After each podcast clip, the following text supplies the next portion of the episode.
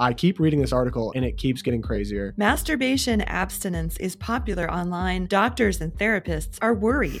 yeah. Their problem is that people are not self harming enough. They say that people who are trying to stop masturbating are exhibiting misogyny. You just don't like women enough. It's like they just came out and said it. Like they're concerned about men trying to eliminate weakness. Some men are starting to realize all of this stuff is meant to keep me dull. Distraction, distraction, distraction. And maybe you won't notice the fact that, hey, there are people who are promoting porno books for kids in schools. Maybe you won't realize that we're leaving the border wide open and having a total invasion if we keep you dumb. It's on your phone and you're soaked in it all day long. Wake up, join the rest of life. They call it like self harm masturbation a sin against nature. Thomas Aquinas in the Summa. There's a shame that's associated with that. NPR is funded by the government. The yeah, connection we funded is this. as clear as possible. Like this is exactly an extension of what the government believes.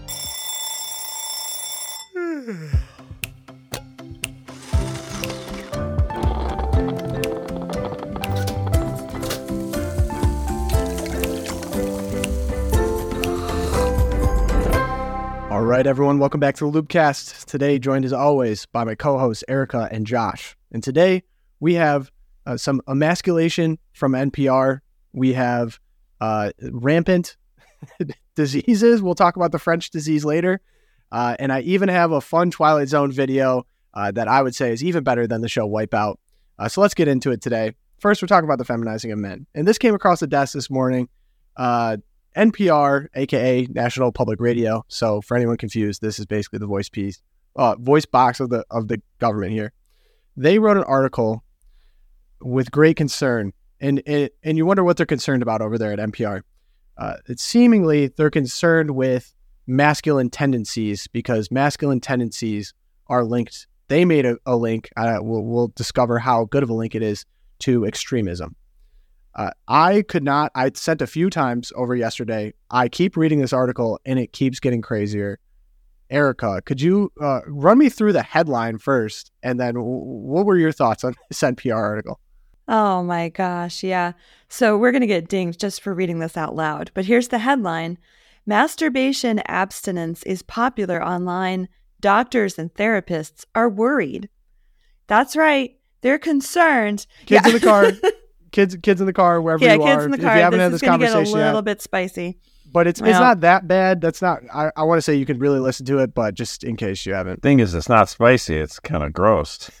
It's Very gross. disgusting, actually. Yeah. I, well, I was thinking of the negative for that, but yeah, no. So uh, they're they're concerned about they they present this uh, that you know after two decades of the internet growing, there's there's fears about unfettered access to pornography online, and they're you know they're saying, well, there's this population in the United States. And pretty soon we're going to get to those MAGA extremist Republicans, right? Where you can just see the line being drawn before your eyes. But we have we have people who are concerned that unfettered access to pornography is emasculating. Yeah, no crap. So they're going to say, but then the next line, this is like the second graph. Many researchers and sex therapists worry that the online communities that have formed in response to these fears often endorse inaccurate medical information, exacerbate mental health problems, and in some cases overlap with extremist and hate groups. There you go, right there for you, Pogo. The hat trick. How'd they do it? they do it every time. They manage to find a way to tie a thread to MAGA with every subject. Right. It's unbelievable. Everything, everything. The latest, it is talking the latest points. being that America, even though it's inundated with literal uh, uh, fingertip accessible pornography, uh, filth in front of your face at all times, horrible sex education, queer everything. Their problem is that people are not self harming enough. Is is NPR's issue with this? It's not that people are trying to do things to better themselves or stay away from it. It's that they're not masturbating enough. I cannot emphasize how crazy of a take that is. Like anyone with eyes that lives in the world understands what's being done too much of, and that is not a real concern for average Americans. Right. In fact, they say that people who are trying to stop masturbating are exhibiting misogyny and hatred of women. There's a whole section in this article about how you just don't like women Ooh, enough. that's rich. oh, Yeah. man. By not by not lusting after her for hours and hours and hours and hours and hours. You're, Yeah, you're the weird. weird one. Yeah, yeah. Like isn't isn't like lusting over him all day long? Isn't that what's creepy? Hello, people. I, right. And my other my other Re- this really got me. They start talking smack about Gary Wilson. So Gary Wilson, he died a couple years ago he was sort of the driving force behind this your brain on porn movement. I don't know if anyone remembers that from, you know, he was one of the first people to really popularize this notion that, hey, wait a minute, maybe unfettered access to porn is warping your brain. And in fact, it is. And he made it his mission to gather scientific evidence from top researchers, peer reviewed, and put it all in one place so that he could, so people could start to make the case that look, porn is as addictive and as harmful to you as heroin, for example. And he did an amazing job. This article starts off with Gary Wilson, who does not have a PhD or who did not have a PhD or MD. And you're like, well, maybe that's the problem. Maybe the PhDs are the problem here. They are so overeducated that, that they is think a positive that now in my mind. not not masturbating to porn means you don't like women enough. I mean, Yeah. like please give me someone with no PhD. Yeah. But they really uh, just the elitism and the sneering of oh he didn't have a PhD. He was just an adjunct professor of biology. It was Well, ridiculous. Uh, yeah, I have some sections of the of this if we, if we could break it down here that I thought were very interesting. yeah. So they they of course you might question who are these experts that they're asking, and uh, I have answers. Uh, shout out to Mary Mar- Margaret Olohan. She did a little bit of digging of who they interviewed. Um, one goes as uh, Witchy Kitten on Twitter, uh, and is a self-proclaimed sex worker. These are the experts that NPR Um, interviewed. You're saying? Yes. Yep. Yeah. Yep. So these are the people that they were interviewing uh, for this article. Uh, so this this this isn't the person, but they were talking to a therapist. And again, I mean, I'm personally very wary of many therapists because it's like, well, what is their north star? What's their truth? It's going to be very different, probably than uh, my personal set of values. So, uh, quote from here: abstaining from masturbation Probably. is not reasonable, in my opinion, or, or in my opinion, ethical treatment goal," said Grubbs. It has, however, become an industry. The NoFap community, for example, offers accountability and support groups for 20 to $120 a month, while being careful to note it's not a source of therapy or medical care. Other influencers offer personal coaching or subscription content. There are therapists who feel masturbation and abstinence groups are not problematic. There are also rehab centers and retr- retreats offering pornography addiction recovery programs, sometimes for tens or thousands of dollars. So she's concerned that, not concerned with the billion dollar, with Right. the industry of Which pornography. has more money than the NFL, The billion dollar NBA. industry of therapy MLB. to get people stuck in that. They're concerned with a $20 a month subscription to NoFap, an online community that exists solely to support people and their mission to get rid of sexual compulsive behavior. That's like saying Wild. that Alcoholics Anonymous is an industry. Like Wild take. She's concerned about the take. financials. Wild. Uh, These people are clearly only self interested in helping men overcome addiction and women overcome addiction. Yeah, I just looked this up. So, the porn, the global porn industry is estimated last year to be worth 97 billion. I mean, that's larger than most countries' annual GDP. Wait, th- they left that out of the article for some reason. Oh, reason. gee, what a shock. But they didn't mention that. It- yeah, the journalism fell short there, unfortunately. Fair and balanced reporting there. Good job, Um, NPR. Also, a lot of people Hmm. boosting this article had ties to MindGeek. For anyone not familiar, MindGeek owns Pornhub. So, uh, yeah, follow the money and people who they're asking, of course. Um, but uh, another one, Erica, it goes kind of to your point. Uh, beyond the potential psychological and financial harms, other scholars who studied online masturbation abstinence communities often find they contain a lot of anger towards women. Quote, undergirding arguments about porn addiction is that the sex industry, which is made up of mostly, you know, women who are sex workers, that they are the source of temptation and that they, frankly, are ruining men's lives, said Burke. Well, that's a misinterpretation, obviously. The the frustration that former addicts of pornography have with the industry is that yes, they're obviously trying to allure you. Uh, it's not venomous towards the per- performers per se. You know, in fact, we consider them to be victims as well in many cases. Um, you know, like you should be able to be a successful person in this economy without having to rip off all your clothes and do debase things and pretending that it's empowering, which is the biggest But. Josh, all, all that being true, but I have a follow up part of that quote. Social media researchers have found that the NoFap subreddit to be similar to anti feminist online spaces. In general, these communities focus on eliminating male weakness, which Burke says has long been an appealing philosophy for some extremist groups. It's like they just came out and said it. Like they're concerned about men trying to eliminate weakness. Uh, where's the? T- I, I don't understand where they got the tie to the extremist groups because I have to say, extremist groups, I guess, contain men. Yeah. but that was I mean, a the thing line is- too. of course, NPR thinks extremism is anyone who doesn't believe in what the regime believes in, you know? And what I mean by the regime is like the overpowering elite that controls the media, that controls our culture, all the different movies, business, finance, sports. They're all like a Death Star moving towards promoting le- left wing stuff. And then what happened is some men are starting to realize wait a minute now, all of this stuff, this bread and circus, like the Romans used to do, is meant to keep me dull and submissive and not to rise up against our oppressors.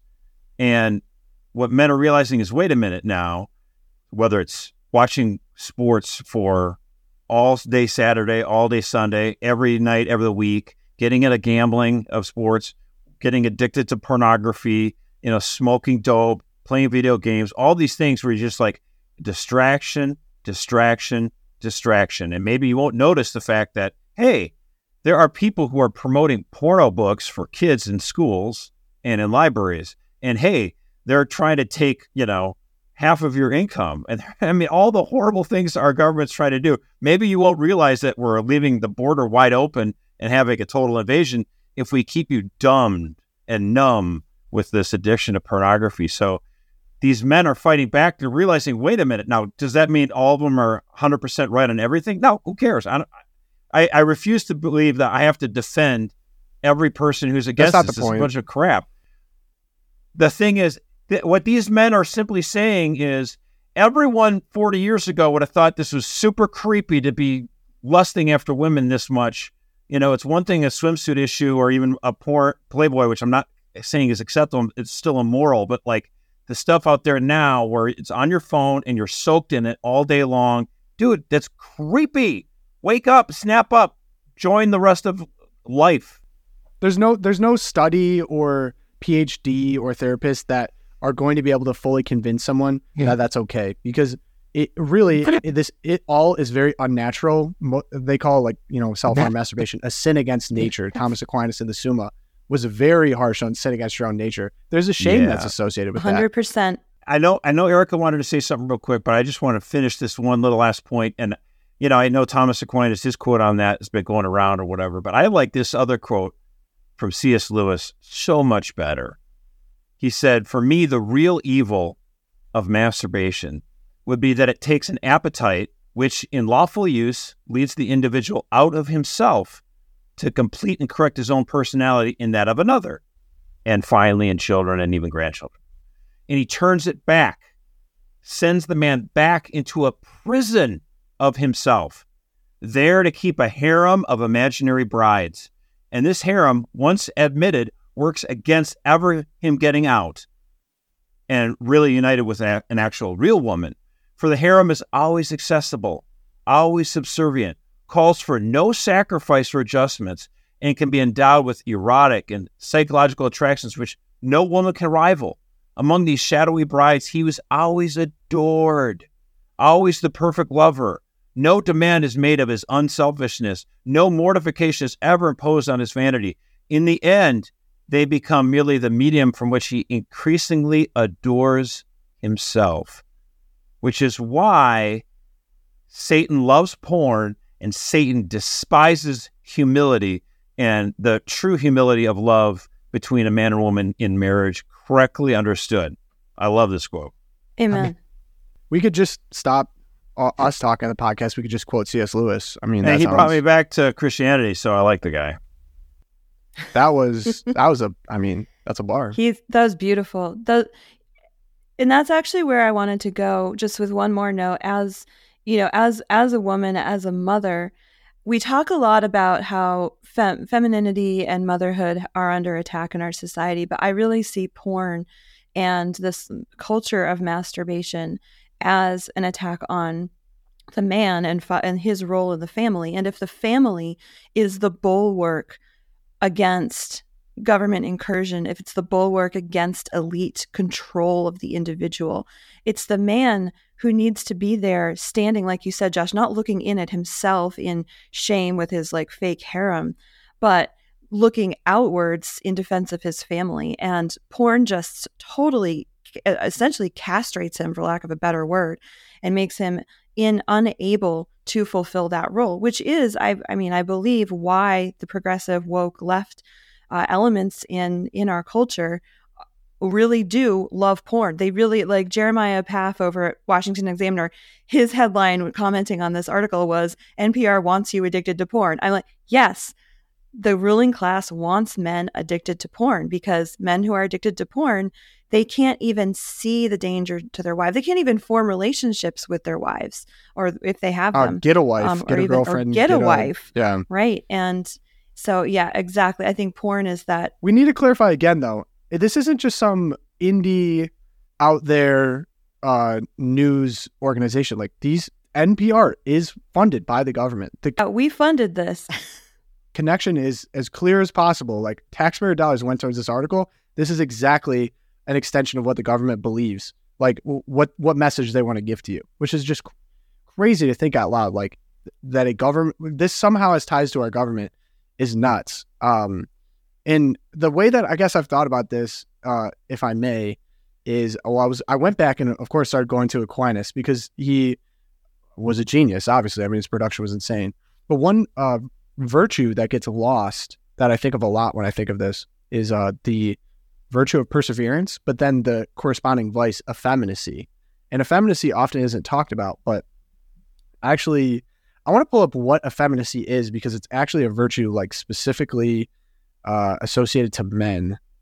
And I just sent it around because I was like, man, once I found that, it was like crazy. Yeah, and it's not like exactly a virtue that we hear preached about very often because you know you, you, hear about the virtues faith, hope, and charity, theological virtues. You've got the cardinal virtues, you got humility, you know, but effeminacy as a vice, don't, don't hear about that much. Well, and I, I guess I would just like to add, like you know, if Saint Paul came somehow to Earth today and he looked around the scene and he saw how awash our society was in pornography, he would assume, oh my gosh, well, thankfully, hopefully, these preachers and all the priests and bishops are railing against this scourge. And it's like you never hear yeah. about it. Never. So I would just right. any priests who are listening, I, I I implore you. Yes, obviously kids are in the audience, but you know what? It'd be good for even the kids to hear. You don't have to go into gruesome detail, but you're saying, look, your phone is trying to convince you stuff. And the thing is, it's, I, would like to say to the ladies out there, it is extremely easy for people to stumble into it, not even want to be get to it. Like you're on social media and your friend liked some post, and all of a sudden, like, what is this? And you just start getting served up this crap. So I mean, I, I don't even have social media on my phone. I, I, it's crazy. It's like, give me a break unfortunately at this point like numbers are showing that it's not even a male female problem it's an everyone problem i mean this is actually a real right. problem for and a decent true. amount of females as well um, but if you think about this the I, I, have the quote here on perseverance according to thomas aquinas a man does not forsake a good on account of long endurance of difficulties or, and toils in other words the virtue of perseverance is when you don't give up doing something good just because it's difficult but the vice of effeminacy is the opposite namely when a man is ready to forsake a good on account of difficulties which he cannot endure. This is what we understand by effeminacy because a thing is said to be soft if it readily yields to the touch. So it's actually specifically talking about a specific hardness, like a specific um, resiliency that is within man. Uh, because I think he goes on to talk about how, how effeminacy is actually understood in, in um, like the feminine nature of women as they have a softness to them that's actually really good to their nature. But as a man, like the funniest part about relaying that definition, I go to the beginning of this article and they quote this uh, YouTuber who I don't know, but they were quoting it to make basically make him sound crazier out there. He said, "quote Nothing scares me, nothing hurts me anymore." A young YouTuber tells the camera as snowflakes cut across the frame. He is shirtless in Michigan. Sick. First off, that's just awesome. That's awesome. In January, he tells viewers to make a point about embracing discomfort in order to become a great, powerful man. The YouTuber who goes by the handle I am lucid, tells the camera he can stand the below freezing temperature because he has been taking cold showers every day and crucially hasn't masturbated to pornography in a year. That's the most beta thing you can do. That's the weakest thing any man can do. They started this article basically trying to make this guy look like a crazy person. But in reality, like he gets it. Like that's actually very like Yeah. in good amounts. It's very discipline. virtuous, self control, discipline. Mhm, Like that, as mhm. men, is what we're called to be. It's crazy that someone would be telling you anything other than this. It's completely against any lived experience that any man has ever gone. Yeah, he does mortification, and the other thing to do is to, you know, again, humility. And I, I, my favorite quote on humility, Saint Moses the Black: "You fast, but Satan does not eat. You labor fervently, but Satan never sleeps. The only dimension with which you can outperform Satan is by acquiring humility, for Satan has no humility." So I always just remember that it's like it's not about you. What is the purpose of your life? You are here to serve, to, to know, love, and serve the Lord. And any vices, any addictions are trying to steer you away from God, who loves you more than anyone, and into your this prison of yourself. And so I just think to myself, who's the if I'm a man, who's who's my hero? Who's my guiding guiding north star? It's Joseph. He was a man of impeccable virtue who thought, you know, everyone get, gets a lot of people get this wrong. It's like I, I better like quietly divorce Mary because I don't want her to get stoned and adulterer and stuff like that. He he didn't think he was worthy enough to be with this lady who the Lord had designed to be the mother of his, of his uh, Lord, our Lord. And the Lord was like, "No, I actually tells the angel tells him in a dream, no, actually, bro, we want you here. we want you a part of this." And his life is safeguarding her virtue, and that's just a great way to think about it. Like you know, and so that breaks it free. It's like this man devotes his entire life being chaste and celebrating her virtue and her chastity. Then I could sure, certainly give up this harem of imaginary, you know, women. Absolutely. Yeah, and to bring in the to bring in the political Joseph because of his humility and his submission to God and the angels warning, Herod doesn't get them, right? Like the state can't get at Jesus and Mary. They're gone. They're in Egypt because Joseph listened. And to that point, I think this article really tries to set it up rhetorically as either you embrace this whole culture of porn and extreme SSM. I mean, it's disgusting stuff that they're describing here and even you know changing your sexual orientation through porn they're they're holding that up as one option and then on the other end they're like or you're Andrew Tate and you like hate Jews and you hate everyone and you hate women and that's not Yeah, at se- all this- that that's a false you're a sexist pig, right? And if you're That's the only other option. Exactly. You're a sexist pig or you masturbate. That is it is such a false choice that they're they're setting up there. And if you're ever in a conversation with someone at the dinner table or at work and this comes up, you have to say no. There's a better way, there's another way. And that is where the man, um, the confident man, the man who's in control of himself, takes that and submits it to God, submits it to a higher authority. And that's how there's that fruitfulness and that protection of the woman and the child and society at large. Um, so it's again, don't fall for these. This is a total rhetorical device. This article is just giving you a false choice in how to be. And there's a lot of people who, who need help from this. So be be compassionate. It's not like 56 years ago where you're like this one weirdo in the corner who's like a freakazoid. A lot of people are being sucked into this, and we need compassion to help them out. Oh, this is the issue of my time. Yeah, like this is probably the biggest biggest spiritual crisis uh, of my generation. I have no doubt. Like the things that it does to people that would otherwise turn out to be pretty normal men. You got any good resources there, Pogo? If you could throw out a couple of suggestions for yeah, guys. yeah, we could we could throw links in the show yeah, we'll like put some so, links in. there's actually a lot of. Well, I actually personally have never used NoFap, although I've like heard of people. Basically, the philosophy is you reach 90 days uh, of no pornography, no masturbation, and it resets your brain. Um, and uh, funny enough, like this article is essentially the NPR article was predicated upon there being no research or data to back that pornography and masturbating can have negative effects on your health. And uh, one Google search disproved that. I mean, it's the most ridiculous on its face thing ever. And I, I actually was reading this and I was like, this is these are the kind of people that are like, I need everything to be peer reviewed, PhD, and of course they're cherry picking their favorite PhDs. But I think more powerfully, like everyone can just look upon their own personal experience, anecdotal experience with this, and know the truth without having to be an expert or without having to see t- statistics. Like because it is against our nature. It's not our nature to live with that imaginary harem in our head. If It's our if NPR agreed with it, they would have legions of stories. They wouldn't need stu- Totally. studies that are peer reviewed. and it's cool seeing too. Like there's guys like Andrew Huberman now, who's like basically America's doctor at this point, uh, because he's, He's so interesting. He is actually very anti-pornography, very anti-masturbation, because there's interesting uh, pair bonding that happens uh, when you release, and that pair bonding actually is meant to bond you to your wife, uh, to your to your partner, um, and, and that's why, of course, you look at the the wisdom that ca- the Catholic Church has for your life is like live in a monogamous marriage, commit yourself to someone, get married before you start having sex. Like all these things are actually they they match nature, science. There's there's no disconnect. Um, so yeah, in terms of resources, there's a lot of great groups uh, actually through churches as well. Um, SAA is one that I've I've can personally recommend. Uh, they're groups of men that get together anonymously, and the whole goal is basically to free themselves of sec- compulsive sexual behavior. Um, it actually was a SAA specifically was created by um, Catholics. I believe it was started by uh, nuns, and it's all very like, as Erica said, submit yourself to a higher power, rely on the body of Christ through your fellow people in the group. Um, honestly, just a Google search, there's ways to find like maps of uh, who to get in touch with. Um, I, I could say it's it's a phenomenal the camaraderie in those groups of men being humble enough to admit like I have a problem and I want to work on improving my life, bettering myself. Because a lot of this to a lot of people, and they even in this article they they talked to someone like, yeah, I stopped because my wife told me how much it hurt her.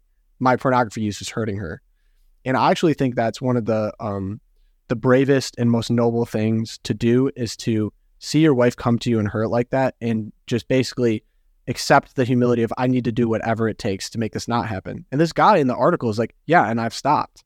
And that's an amazing thing. And that's not to say you're going to be perfect, but like the second you can acknowledge like I have a problem and I want to start working towards more noble ends for the good of my spouse, for the good of myself, for the good of my soul with other like brothers in Christ, it's a really powerful thing. And honestly, that's probably what the government's scared of. I'm sure they're probably saying it's an extremist group or something like that.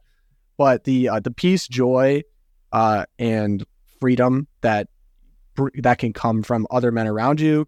Um, also, the sacrament of confession. Where do I get started with that? Like God gave that to us for a reason. Uh, you can work with a really good confessor.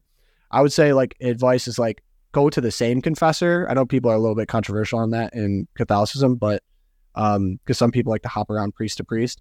But uh, priests have heard everything you're going to say and more. And the more that you work with a confessor, the more that they can understand your specific situation. Um, if you find a good one, hang on to them. It's really valuable. It can help you really work through a lot of things. I know specifically as a man too. I think the the male tendency is to put a lot of things on your own shoulder because you hear things. I uh, just personally like I, I don't want to be the one that has to dump everything on my wife. Like I'd prefer for my wife to dump everything on me or like my kids or my friends or whatever.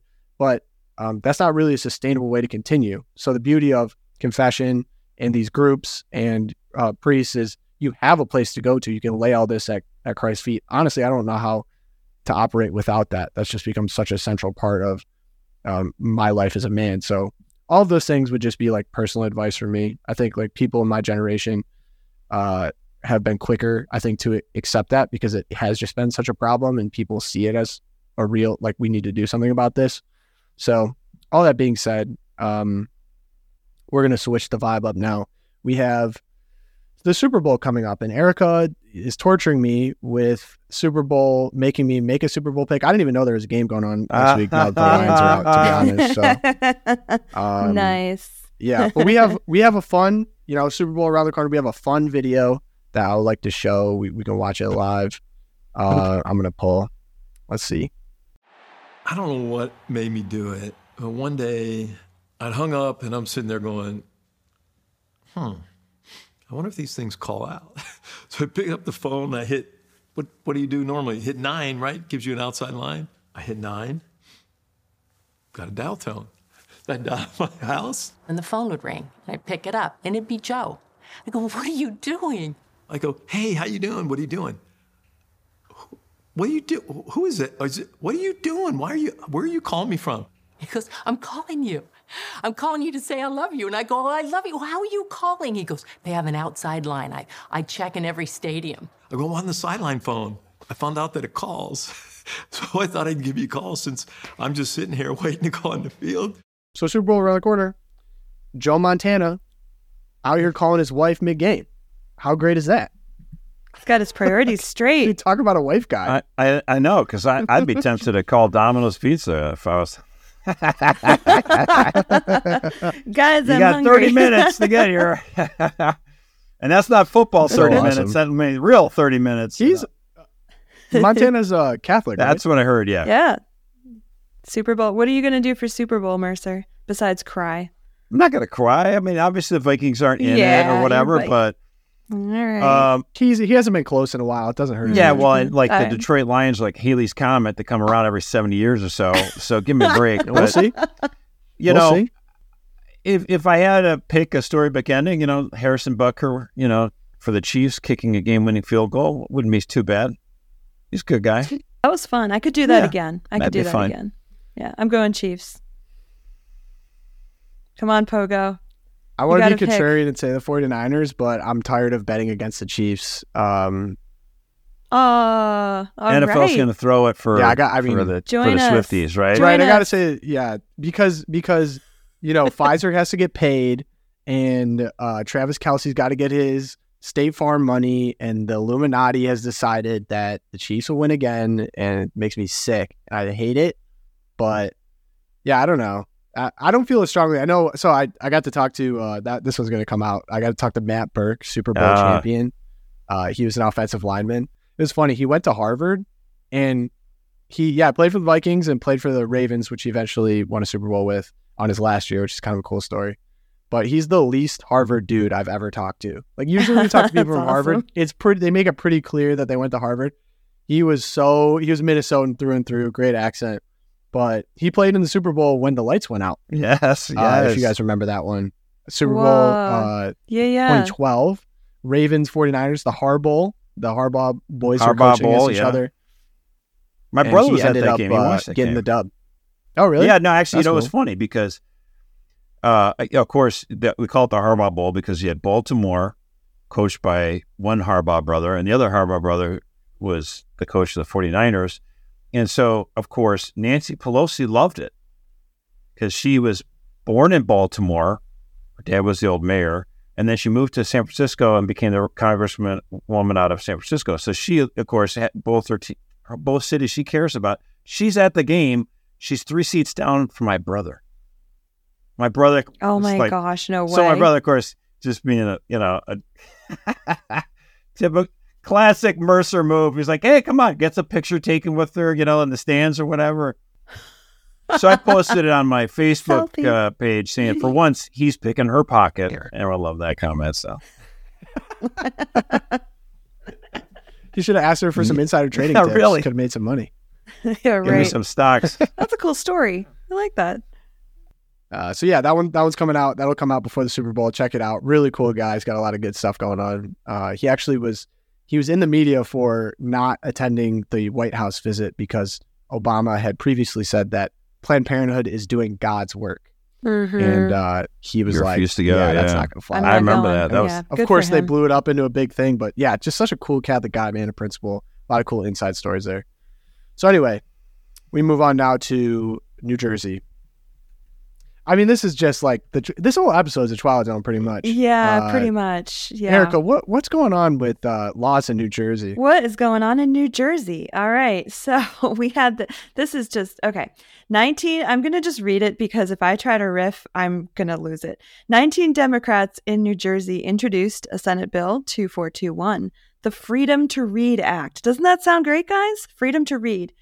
Here we go. It creates an exemption for obscenity laws for minors it would exempt any public school teachers and public school librarians and public librarians, so also just your local public library, from prosecution for showing obscene material to minors, such as All Boys Are Not Blue or was the other one the queer boy? Yeah so basically your your local public school teacher could read all boys are not blue aloud which has graphic anal sex, incest, rape in it.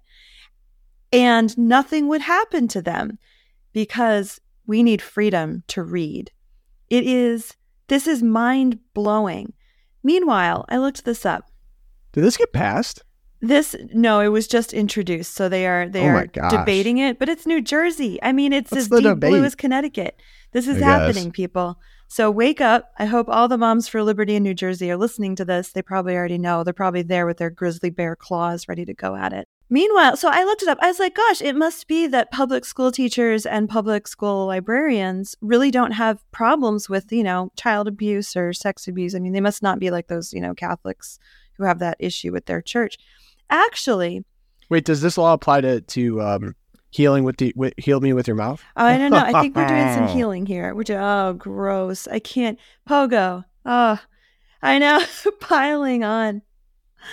Oh my goodness! That's a that's Okay, a two show subject, man. It is a touchy subject. oh man! But basically, our public school system has a greater issue with child abuse of minors than the Catholic Church. And again, it is evil. It, child abuse is evil wherever it happens. Absolutely.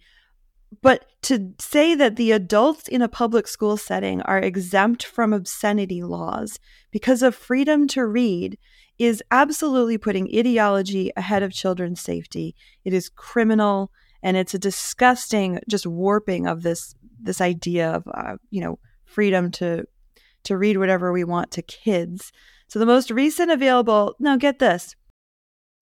The most recent available data, this was uh, you know right before the 2020 shutdowns, there were 13,799 issues incidents of sexual violence and almost 700 instances of rape or attended rape across 95,000 public schools.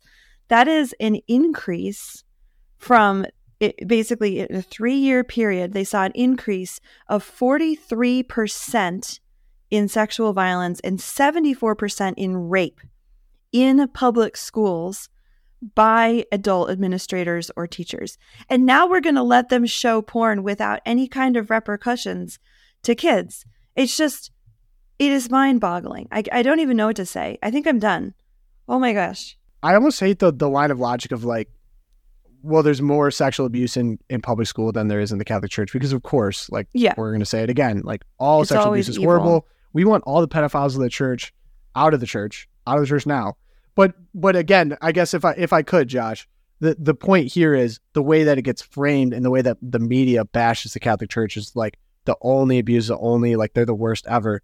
It, it you would never guess that like oh actually the I public school understand that. system is like a hundred I times understand worse. that. My, I So- guess my point though is that when you know with the explosion of the sex abuse case in the in the mm-hmm. church, you know, in 02, 05, whatever, you know, we had a, a bunch of state governments decide to revisit their laws because they wanted to provide an opportunity for victims to come forward and to say their case. And actually, I, I you know, you feel for them.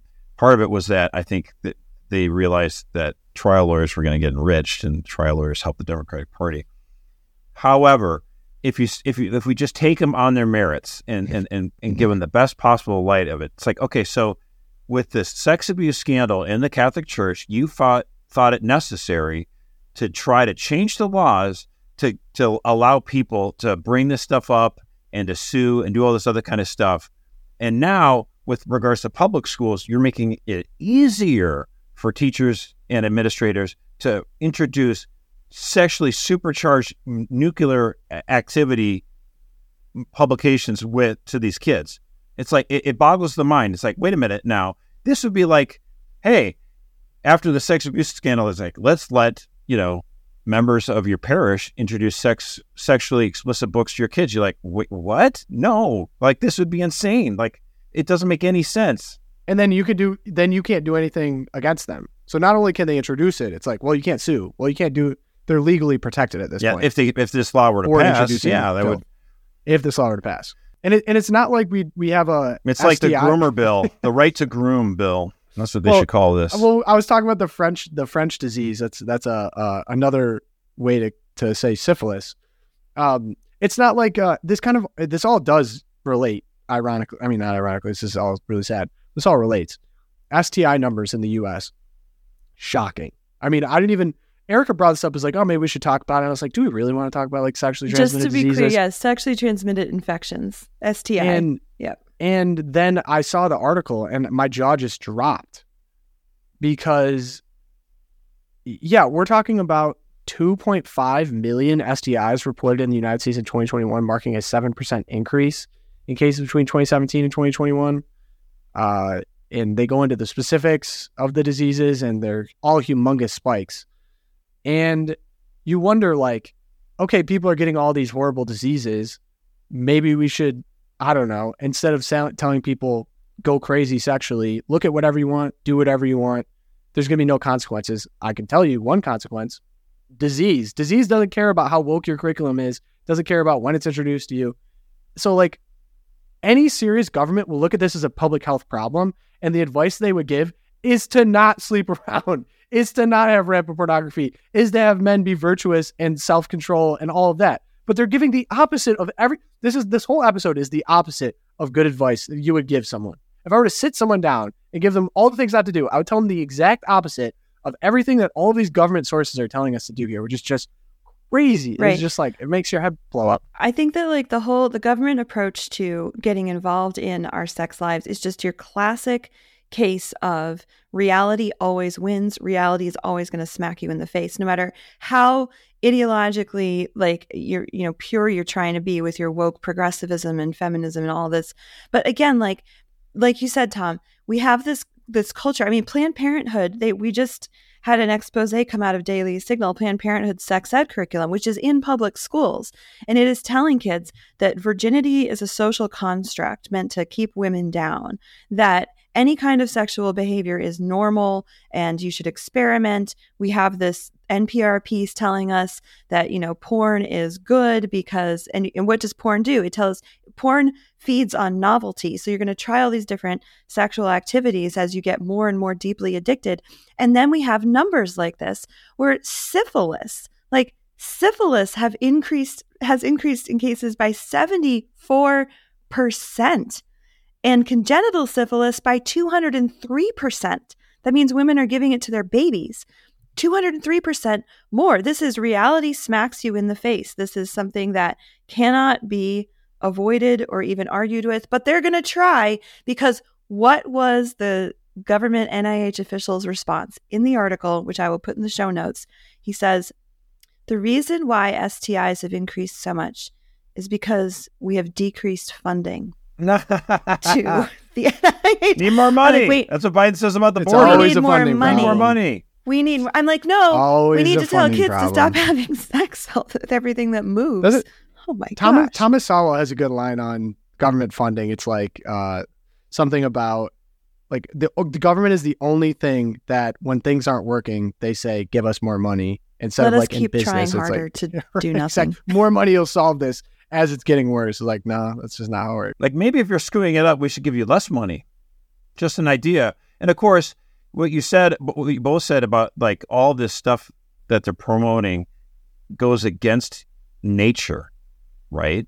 Therefore, that's why they're using government to promote it because it's so resistant. Like it, humans, after a while, you try something out. Like we had an unnatural view of of alcohol right after you know we because we had the prohibition, and then right after that, people just start drinking like crazy. And what happened We're at first, like, like way too much. Wait, whoa, way too much. Dude, the average I think the average amount of beer per person was like five to seven. Yeah, and then what happened too is that as as as cities got bigger and people moved into suburbs with cars, then alcohol became that much more dangerous because you're operating cars, and so then it took you know mothers against drunk driving to get people to say, okay, look, if you're going to drink at the bar, you know, take a call a ca- taxi. Now it'd be go, call an Uber, and so we start to we're getting a little bit more like okay, you know, we're kind of getting to more of a normal view of things. Like, yeah, enjoy a few beers, go out, you know, but with with all this sexual stuff, they need the government to promote it because it's unnatural. It's it's horrible. And it what drives me so crazy about all this stuff, the left, they're always the one that like you should be vegan, get rid of meat, you know, eat grass, be natural, you know, don't put all these things in your body, and then they just go out eh, to the STD salad bar eh, and with these people they've never met before, like, what is going on here? Like, come on. Like, may- Oh, maybe don't worry about like, you know, have a hamburger instead of the guy you find on the corner. Okay, I mean, it just drives me crazy. It reminds me of like articles I've seen. People keep trying to write articles about how like uh, polyamory is like oh, it's new. It's normal. polyamory. Maybe you should try it. And then the every new time I read the article, I'm like, this looks so unbelievably depressing. Like they can't even do a good job selling it with like a puff piece on polyamory. It was like, this depresses me to no end. So here, if I could, if if I may, if I may offer a solution to people listening to this podcast, if you would like to, if if I could sit you down and I said there was a way that you could not pick up an STD, uh, have more happiness and life satisfaction, uh, experience deep intimacy with a loving partner, uh, not be depressed, uh, li- physically very health- healthy, high self esteem, uh, feel very productive. Um, it follow. You should follow none of this advice. You should, uh, none of the advice. Okay, the Catholic Church has a path. Okay, you live a life of virtue as a young man. You court a young woman that you are not having sex with. One one young woman, by the way, for all the polyamory heads out there. You work towards marriage. You get sacramentally married. You stay committed to her, and you have a lot of kids. That is considered a radical advice these days, which is wild. But that will give you all the things that I just okay, mentioned. and you know what? Just think about Christmas. Sounds kind of weird, but a- as you get go from you know when you're six, seven years, eight years old, you're like Christmas. This is awesome. I get so many presents, and then as you get older, you start to realize, actually, the cool thing about Christmas, I actually get more of a joy in giving a gift to somebody else. That's where, and and, and it's counterintuitive to human nature. Like, what do you mean? Isn't getting more things for yourself better? No, it is better to give than to receive. It's actually very true. It's not something we have to convince ourselves. Like if you find something that really a really nice gift, genuinely care about someone else, and you want them like, look at this, and like, wow, that was really thoughtful. You know what? All aspects of human life are like that, and human sexuality is not exempt from that. That these people are pushing sexuality as only the edification of your own gratification and your own self, and that's not true at all. Like it's better you know to to be in a relationship where you care about the other person more than you than yourself and then it involves everything it involves raising a household it involves sexual health everything it's not me me me me me me that's a horrible way to live two people are so selfish that they only care about themselves and we're just partnering in the selfishness like it sounds horrible Can't say much better than that, I think. Merry Christmas. So, uh, yeah, Josh, you always slide this in here. Uh, you were right about something again. what's this now uh, do you want your, uh, do you want to take your flowers on McConnell and the border bill? well what Real quick. I'm going to put a timer on you. Well, you know, Senate Senate uh, Republican leader Mitch McConnell um, admitted just uh, on Tuesday there that the the immigration deal quote has no chance in Congress quote. Now, for those folks who are listening to the Loop Live broadcast on Monday, what what did I say, Tom? Do you remember? I believe you said that the bill will be defeated and it doesn't have any chance in Congress. oh, God. Who made you a custom mug? All right, That for is those of you on audio, Mercer Who is drinking that? out of a mug. Mercer is drinking out of a mug that says "Keep calm and trust the Oracle." Who did Oh this to us? Was this your birthday present? Yeah, who Totally did that? birthday- Yeah, that's Lori. I blame Lori. Oh, disgusting. Um, or did you buy it for yourself? Uh, This and this is a good opportunity as well. If you would like to see that mug live, if you would like to fight with Josh in the comment section, uh, we have a show for you. It is Monday at noon. Every Monday, noon ET. We will be doing a live show. You can, Josh, almost to a fault, was in the comment section warrior. talking to people. Keyboard warrior. Uh, we have a lot of fun on those Mondays. If you'd like to join us, it's a good time, uh, and you can hear more of Josh's predictions come true on Thursday. So uh, yeah, join that one up. Subscribe to the YouTube. It is just look up the Loopcast. You should find it. You should find us, and uh, it'll be a good time. So Josh, congratulations on being right on that. Looks like James Lankford really got thrown under the bus, um, and probably rightfully so because that was a ridiculous bill, and I hope it dies and gets burned up. Twilight Zone, Erica, you're on first. all right. Uh, you know, I'm gonna go. I'm gonna go a little dark again. Why? Just keep going. We're just gonna keep going here. Uh, the, the, those of you who remember, we've covered the story of Lauren Handy, who's a pro life activist. She is currently in prison, I believe, still awaiting sentencing for conviction under the FACE Act. We've brought a lot of attention to her case, as well as the case of other pro lifers being targeted by the DOJ for the radical notion that, oh, maybe a baby who dies during an abortion, maybe their body should be treated with respect instead of tossed in trash cans. So, Lauren Handy, uh, last spring, it's been almost a year now, she and a couple of other activists, they found the bodies outside of a DC abortion clinic in uh, Foggy Bottom, for those of you who know the city. They found the bodies of five uh, aborted fetuses, uh, babies, who were apparently premature. So we're talking like super late term abortion. To them, it looked like two of these babies had been born alive and then subsequently just left to die from exposure. So they have these remains from the babies. They are arrested, the remains are confiscated. And now we have the story breaking that the Department of Justice got involved with the DC medical examiner who is still who still has these bodies on ice, I guess. Um, there, to our knowledge, there has been no autopsy to see if any laws were violated, if the infants were in fact abandoned to die after being born. Um, and the DOJ reportedly has advised the DC medical examiner, that they shouldn't even be involved in this. This should be a DC police case. They advised them to discard the remains of the five preemie sized aborted babies. And this is coming from the Thomas More Society, which is representing Lauren Handy. Now, I want to be really clear. These bodies are evidence not just in a case against this abortion, quote unquote, doctor who is possibly letting babies, live born babies, just die on the table it's not only in the case against him, it is also in the case, evidence in the case against Lauren Handy.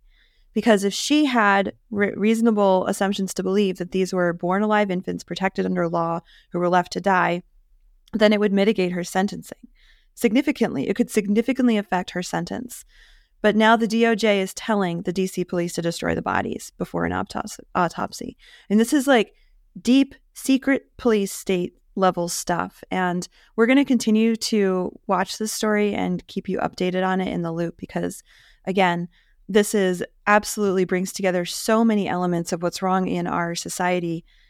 Everything from the, the culture of death that we're seeing with these infants to the targeting of pro life activists to the corruption of our Department of Justice. And it's just total weaponization against what they term political enemies, yeah. political opponents. The Susan Anthony list and so, Kelly and a bunch of others are trying to call attention to that. So kudos to SBA. I was genuinely like, get the movie rights to this. Like, oh, this sounds know. like a movie where the government's the villain. I yeah, mean, th- this is like, like, a CIA movie. This is I, I was like trying to think of a Tinker Tailor Soldier Spy, but domestic. It's just it's so bad, and um, yeah, so keep please pray for Lauren Handy and her representatives. Pray for everyone who is fighting this. This is gross injustice on so many levels. Um, but most of all, of course, pray for the abortion doctor who who has done who is you know probably still doing this because there are no repercussions for this kind of behavior at this point in DC. Uh, but we'll keep you updated. Twilight Zone. Yeah, that is. Thank you for talking about that. So I, I mean, as usual, I brought the fun. Uh, so I have Thank a. you. So there was a a. I want to watch it again. Uh, there was a competition, an inter- international competition in the United Arab Emirates uh, for SWAT teams, and so you know when you think of a SWAT team, maybe you think of movies as well. Maybe you think of you know big, muscular, athletic-looking men. Well, now I think of. Mark Houck and pro-life activists, but Oh, yeah, back in the But, day, you know, most most so countries, many countries participated. They all sent you know their strongest and best SWAT teams here.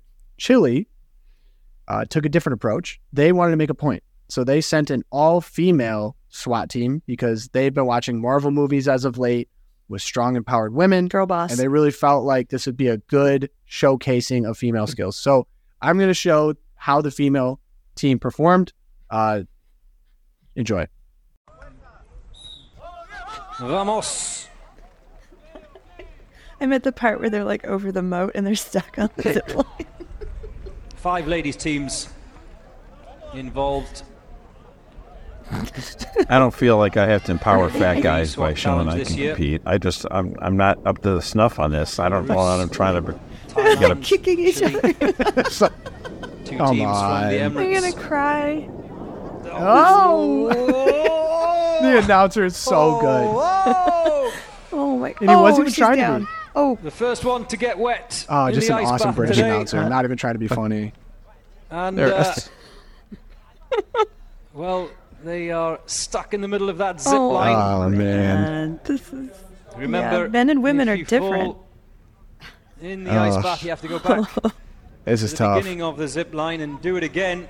And currently, Chile have uh, three team members stranded in the middle of that ice bath. So Someone lounge you just flew in from the back to try to kick him. Didn't even work.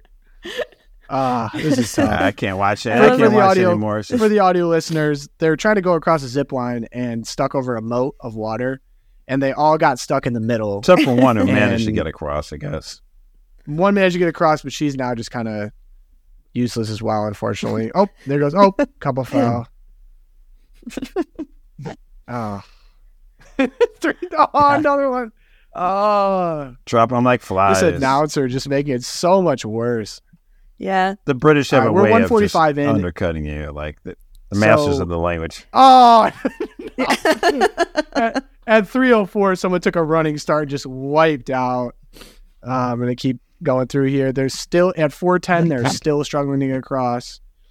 Oh, okay. So the strategy to get people across was to have someone stand on the side of the moat, grab on their leg, and drag them across. drag them across. Brilliant. Um, I That's think how the they bad used guys to got get away at boats this through the. Erie Canal. Oh man, Okay, so 601, we got the last person sliding across. All right. they did it. they did it. Uh six yeah, so six minutes and eight seconds to get across the, the zip line So when I when I need Yeah. a SWAT team, am I allowed to like on the phone request? Can I have an all male, or can I have No, if they're coming after us because we're request? pro-life. Like, make sure you send Oh, the right, Chile uh. SWAT team. yeah. yeah, yeah. Chilean female SWAT team. Oh Oh, yeah, yeah. If they send the SWAT after Oh, us, it's, it's all we're gonna be okay. It's all female, and they won't be able to, to get across. It, just install a moat on your property and a zip line. And the they'll struggle. Um, but yeah, just a classic case of uh, overestimation of abilities. And I don't know if you guys seen the show Wipeout before. Are you familiar? mhm. I do. I know Wipeout. just the Pretty fun. best. I mean, Yeah. so good. Uh, it's just people trying to complete an obstacle course with the intention of things like punching them in the face or things being thrown at them or bouncing off of big balls. Um, this was truly funnier than any episode of Wipeout I've ever seen, and it was unintentional. This was a serious competition, Which made it funnier. Slapstick. Yeah, It was you're great. welcome, everyone, for for bringing that to your attention. I wouldn't send an all female team next time, but that's just me. Uh, Josh, you were up. Well, I mean, I just wanted to pay tribute. I mean, it's not really Twilight Zone per se, but I just wanted to pay tribute to uh, Toby Keith. I like country music, and I, I, I felt Toby Keith spoke for a lot of Americans in the immediate aftermath of the attack on September 11th. You know, because he talked about us getting sucker punched by someone in the you know in the back or whatever, and we're going to light up the world like the Fourth of July. And you know, some people got a little too you know, thought it was a little too jingoistic that we were just going to napalm and nuke everyone. That, in fact, did not happen. Of course, we were we're not going to just annihilate other countries or whatever. We got bogged down in Afghanistan and in you know Iraq. Um, you know, for way, way, way too long. We probably should have never even been in Iraq, of course. And actually, I think Toby Keith even understood this too. Like he, a couple years after that, put out a song called The "American Soldier," which I thought was an exceptional tribute to all the brave men and women who are serving in the military. And, you know, they are our proud warriors. They will do whatever we ask. And they're not they're not bloodthirsty. They're not looking to conquer the world. They just want to make, you know, the world safer and they want to go after pirates and terrorists, but they don't want to conquer countries and they don't want to be bogged down in senseless wars. And we certainly don't want our brave men and women abandoned like we did in Afghanistan and all the um, all the tanks and, and armor that was left abandoned like Biden did. We don't want that. So we want to make sure we always treat uh, the brave men and women who are serving our country in the military with the utmost respect and appreciation. And I know Toby Keith did a great job with that song. And he just had a lot of other fun songs too, uh, a lot of bangers. I like listening to him.